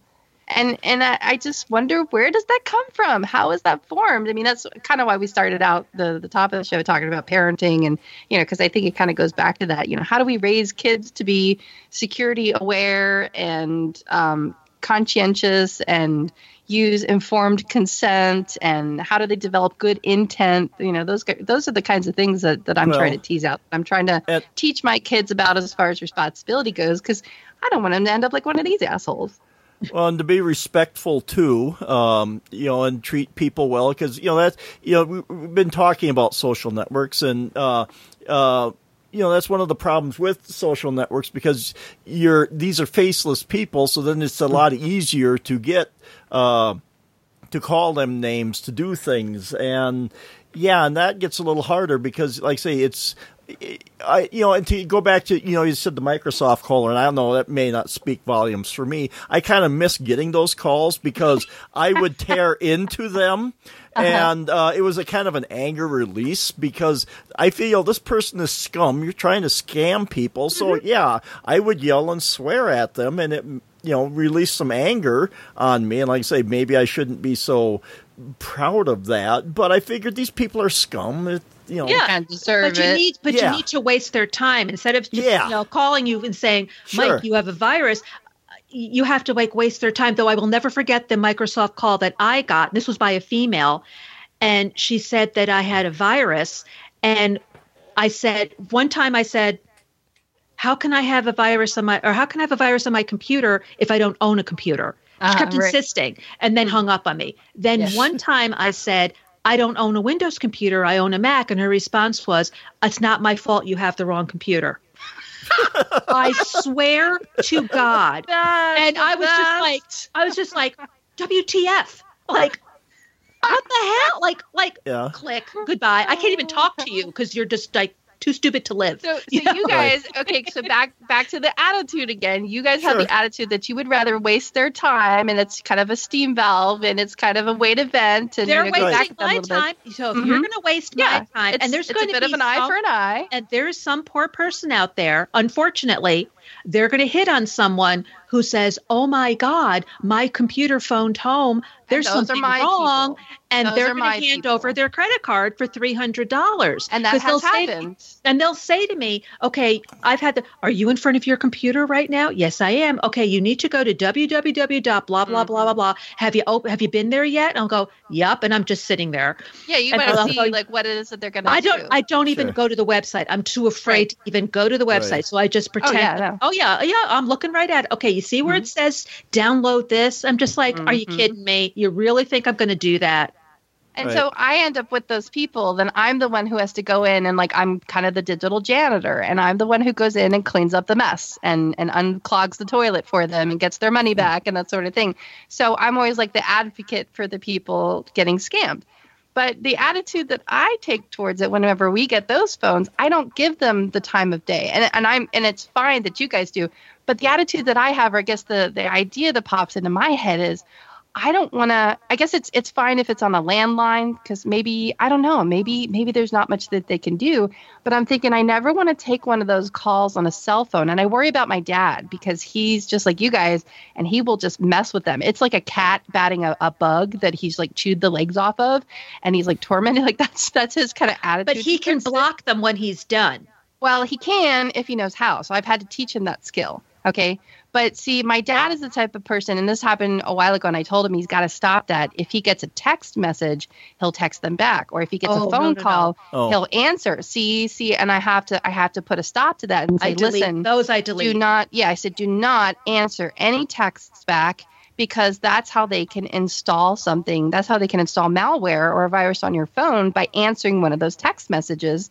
Okay, now we know that that is the the future that we're in right now. My concern is what if in the future answering the phone can end up putting you can, end up compromise you in that same way where the, the the longer you talk to them like what if they take this attitude that we have towards these scammers and exploit it and they'll say oh i'm going to scam this person and i'm going to get them talking and while while they're talking i'm going to be installing something through the phone call. Like i don't think we're there yet but i wouldn't be surprised if that is in the near future where just by answering the phone and talking to someone that's you know for a length of time. Like you know how you see in the like I, maybe i watch too much tv but you, you see how in the movies where they make a phone call they're trying to, to to fish someone. They're trying to use social engineering to get someone to come to a location and they're recording the call so that they can get the location you know in the movies like they say oh, you got to keep them on for like 15 seconds because anything shorter Right. than that. We're not going to get it. And you always see that that scene where they hang up and oh we didn't get it we didn't get it. Or you know they celebrate because we got it and then then they go and they track the person. So if they can get gps coordinations from recording a phone call i just wonder how much how much more are we that far removed from getting data and any other information. So my attitude is I'm not going to waste their time. I'm not going to engage with it in the first place because I'm so untrusting. well, I do this on my landline. If my phone rings and I don't recognize it, I don't answer it. See, I so you have a if it's an- different attitude. You have a Yeah, different security an- attitude towards your cell phone, towards your mobile phone than you do for your landline. if it's your landline could take the crap and, and you'll play Yeah. you'll play with if that. That's not dangerous. they'll leave a message. And there has been Right. times that it has been important, Mhm. and they've left a message, and I've called back because I knew it was a legitimate phone call. But I know, and I think you probably have experienced this too. If the prefix of your phone number is, you know, three four five, you know, one two three four, if that's your phone number, well, what they're doing is they're taking that three four five. And They're they're, spoofing spoofing, those numbers. So I get a ton of phone calls with Yep. that three four five, and do I just look at it and I go, nope. Yep. Because I if don't you answer were, it. if you were a friend, your name would pop up, not your phone number. So, like, if either one of you ever Right. called me, it would come up Mike McKee or Melissa Davis. It wouldn't come up, you know, one, two, three, unless the five, person six. was unless the person was blocked like i will only ever answer a phone call if it's unknown if i know that i'm expecting a call from a doctor because Yeah. they will come up as blocked or unknown Right, right. and i do have one client who is very security minded and she blocks her number whenever she makes a phone call but if it's her like i know she'll leave me a message So, but see, again, it's about the, I, I hate to keep harping on this, but it's about the attitude. Um, older people, like people, you know, my parents' age, were taught that it's only polite to answer a phone call, that you don't just ignore someone, that you do answer the phone, or that it could be an emergency. So they answer every single call because that's just how they've been trained to do it. And I even said to another family member when we were talking about this, the, the family member was saying that they were concerned because they were getting these scam calls. Well, why is this happening? And I said, well, just don't answer it. And I said, only answer it if you know that you're expecting a call from a doctor or if you if the person's in your in your address book. And this is why i keep harping on this this family member and other other clients and other family members that your contacts app your address book is the holy grail. You really need to make sure that that is clean and up to date and has information on it so that it can be identified. Because either if if people are in the phone system because it doesn't always identify it especially if it's a if it's a mobile number it will identify us if we call you because we're in your contacts list but if we're not, if I call you from a different phone or something, it may just come up as a cell phone number and it won't identify me. So it doesn't always have that caller ID. Right. Unless I, I don't know what exactly controls that, but I think it, it's a combination of whether or not the person's in your contacts list versus if they're not. I don't know that it would even come up on a on a mobile for like from a mobile to mobile, I don't know that it would actually identify it as such. I think you would just see the phone number. Yeah, it doesn't say mobile. It just says you know eight hundred blah blah yeah. blah. Sure. Yeah, exactly. Well, but see, and- so people from a different generation have just been trained to just answer every single call. And I said to this family member, I said, well, if they're not in your address book, if they're not in your phone, as as someone that I as identified as having that phone number, just don't answer it. And the person said, "Well, that's rude." no, it's not. Well, if it's important, they'll leave a message. But, and right. they're doing so much spoofing because I find right. even on my landline, what I'll do is I go to 800 notes and I will type in the phone number, and it mm-hmm. will because a lot of it it's local uh, a local exchange, and it mm-hmm. will come up, you know. Joe Smith, who lives at 123 Main Street, and just like, oh my God, they spoofed Joe Smith. I mean, one yeah. time I came up. Mm-hmm. My name came up on the caller ID. I'm like, oh, look at that. I'm calling myself. My, my kiddo has one of those apps. See, this I find out about this stuff because I have, uh, I'm just going to say a teenager. I have a, a preteen teenager kid who is just experimenting with all that stuff. And he actually got one of those apps that will spoof a phone call. So, say for, and there's a legitimate reason. So, say you're in a meeting or something, or say you're with somebody and you want to get out of it you can, I guess, press a or something like say you're checking your messages or whatever. You can do something with this app, and it will call you back, and it'll actually look like like someone legitimate is calling you, so that you can get out of that situation. Right. but that's that's spoofing right there. I mean, the, the, kids are playing with this stuff. Kids are playing with this stuff, let alone crooks and spammers. Yeah. So, so just well, like they're spoofing, just like they spoof your email address, they're spoofing now your phone number. Right. So but, so there's dangers on the phone and just phone calls. Phone calls are not innocent like they used to be. And yeah. so that's why I'm kind of taking this untrusting attitude of like I am not going to play this game and I want to teach my elders to not play the game either despite them having that same attitude like like my dad does like he wants to mess with them. He wants to waste their time. He wants to to talk to them and and play them but I'm like, Dad, you got to stop doing that. I know it's tempting and I know it's fun for you, but I think there's going to come a day when on your cell phone, I think that something bad could happen from a phone call, let alone a text. He's well, been pretty good about the texting. Sure. And it's not just generational because I think we're back to where we started from. It's about community because, yeah. you know, where, where I live here, especially with my job and a small community, uh, I will have people calling me, uh, they want to borrow some tables from the school or they want to do something. So I get calls from a lot of people because my number is out there, uh, mm. you know, in the in the community, and I would rather have people call me so we can get things you know dealt with.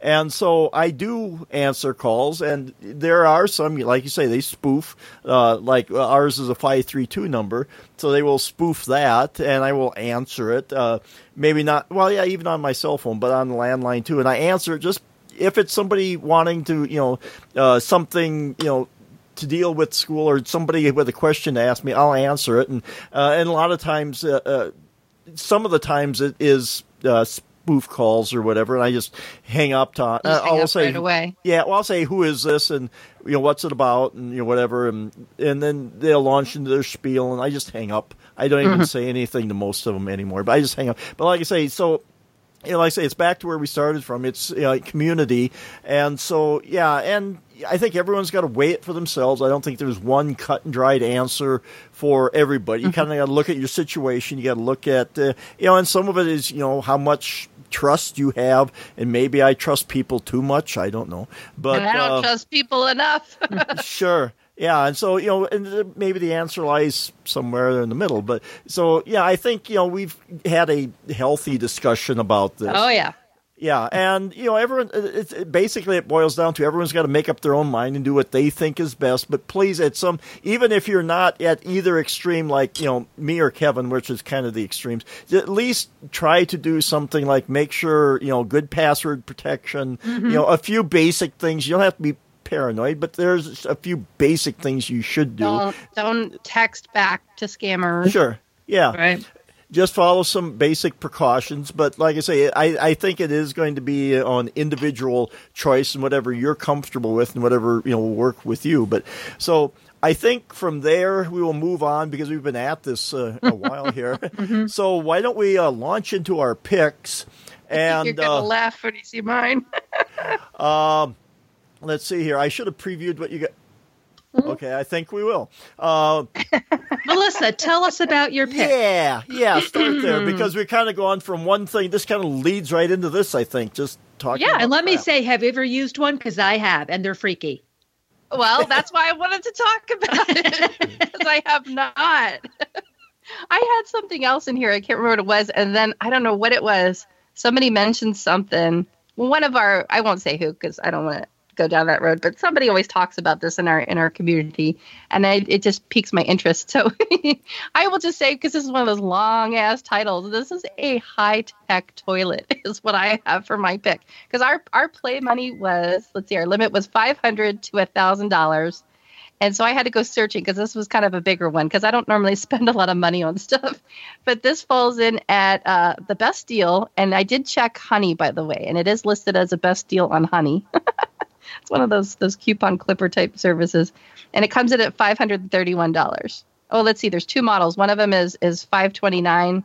I'm not exactly sure what the difference is. I think they have different remotes. But this is a bidet. This is a high-tech toilet bidet. It's like a it's like a toilet seat that you can install onto your existing toilet is what it looks like and it's a bidet and it has a handheld remote and all these different features it's got a, a three-in-one stainless steel nozzle offers posterior feminine vortex washes improves hygiene smart seat smart decision streamlined comfort adjustable heated seat and water and a slow closing lid let me tell you that is the favorite feature i love a slow closing toilet lid don't you Well, yeah, We- and We we have one. It was like twenty bucks. You know, for, well maybe So that's for- why it's horrible for a slow no for a slow closing lid. for close okay Oh, no, sure, when right. we when when I used a bidet when we were in Italy, all the hotel rooms had one.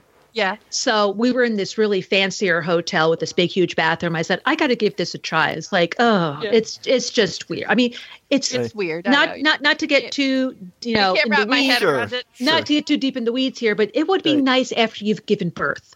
Uh-huh. Those those are nice. Well- those are comforting. But otherwise, I'm like, uh, that's just ugh. no, thank Uh, you. I've I've never used one, but it, the thought crosses my mind because, well, yeah, again, not to go too deep into the weeds, but uh, I kind of. I, I kind of call it janitor's complaint. You know, you sweat, you walk, you chafe, you know, You this kind of chafe. stuff. Yeah, and I thought something a little less harsh would might help. You know, uh, so I the thought has crossed my mind. So, uh, Well, I'm an I- IBS sufferer, so I always do. I always do take uh, the throne into consideration when Sure, it comes to sure. stuff. Like I said, I like a slow closing lid, so you know, I, Oh, I, I know. have my. Uh, my toilet seat had a close, slow closing lid too, but I think the thing is exhausted because now it just goes. I'm tired. Just yeah, yeah. So, uh, okay. Well, now that we've kind of cleansed ourselves, um, now I guess uh, uh, somebody wants to be cool yeah. here. Who wants so to follow up with that? sure.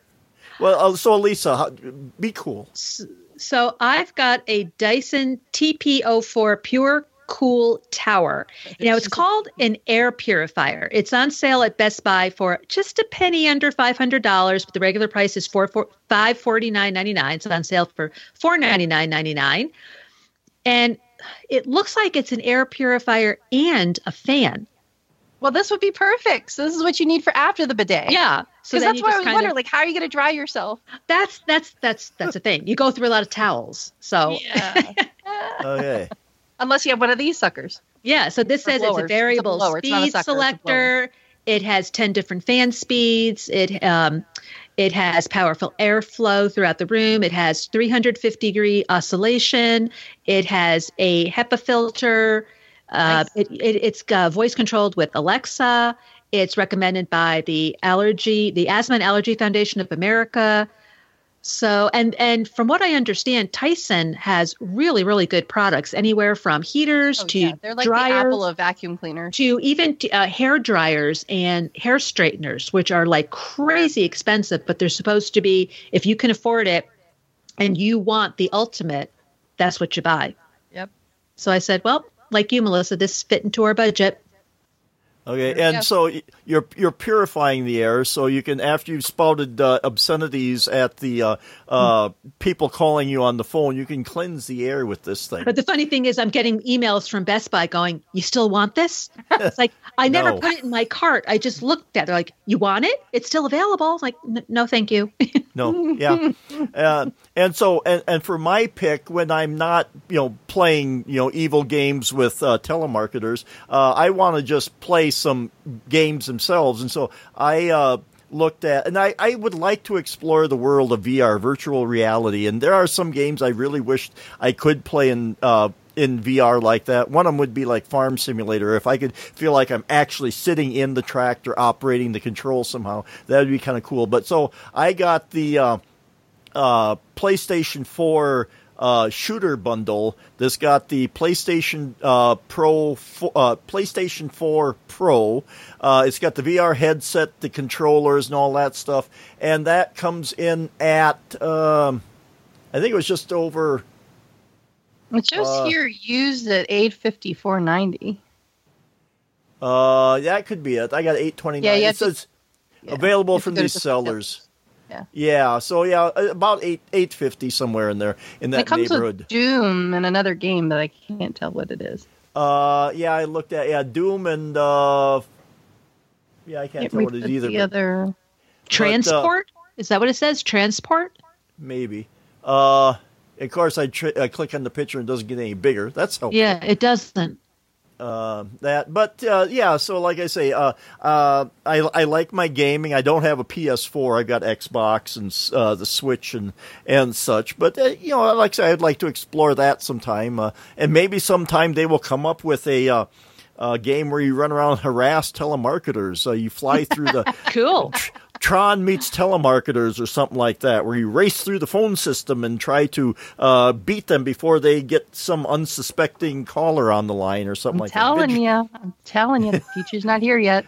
Vig- it's vigilante, uh, vigilante uh, uh, hunters uh, chasing after telemarketers. There's a game. Write it, people. Mm-hmm. Um, but I think with uh, our flight of fancy here, uh, we'll uh, wrap up. Uh, you know this episode of Geekiest Show Ever. So we will uh, do what we usually do when I remember to do it, and we will introduce ourselves. So uh, uh, Melissa, why don't you uh, tell people where they can find you? You can find me online all over at the Mac Mommy. You can go to my website, themacmommy.com. Just don't call me. Okay. uh, and I was going to say, uh, uh, Elisa, if you're not too concerned about um, privacy, where can people get a hold of you if they want to comment or sell you something? On Twitter, it's uh, at Sensei Die. Uh, also, 3geekyladies.com, the number three spelled out. I just put out an episode. It was just me, no Suzanne or Vicky, uh, speaking with Mike Potter about the upcoming Macstock Expo. Cool. Ah, okay. And for the person like me who kind of lets it all hang out, but not that, um, I don't hang everything what do you, people what do you just- meatloaf? Ooh, uh, no. Uh, anyway, so if you want to get a hold of me, you can find me on Twitter at DSC Chipman, and I have my about.me page at about.me slash Mike McPeak. And I also have my uh, uh, other podcast that I do, Holding Out for a Hero, and you can find that at that at holdingoutforahero.net. Um, and if you have any uh, uh, comments or uh, criticisms of the show, you can uh, send it to I got to bring up my. I forgot to bring up my page here with my stuff on it because I am so here. We go, show outro. Um, yeah, get organized, idiot. Okay, so if you uh, if you want to find out more about the show, head over to geekiestshowever.com. Reviews and comments on iTunes are always welcome, and we thank everyone who does that. And we hope you have enjoyed the show as much as we have. And don't forget, between now and next week, to hug a geek.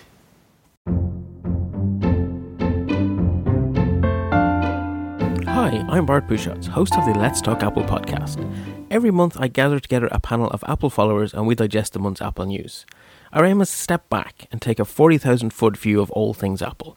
We're the perfect complement to the many great daily news shows out there. Listen and subscribe at www.lets-talk.ie.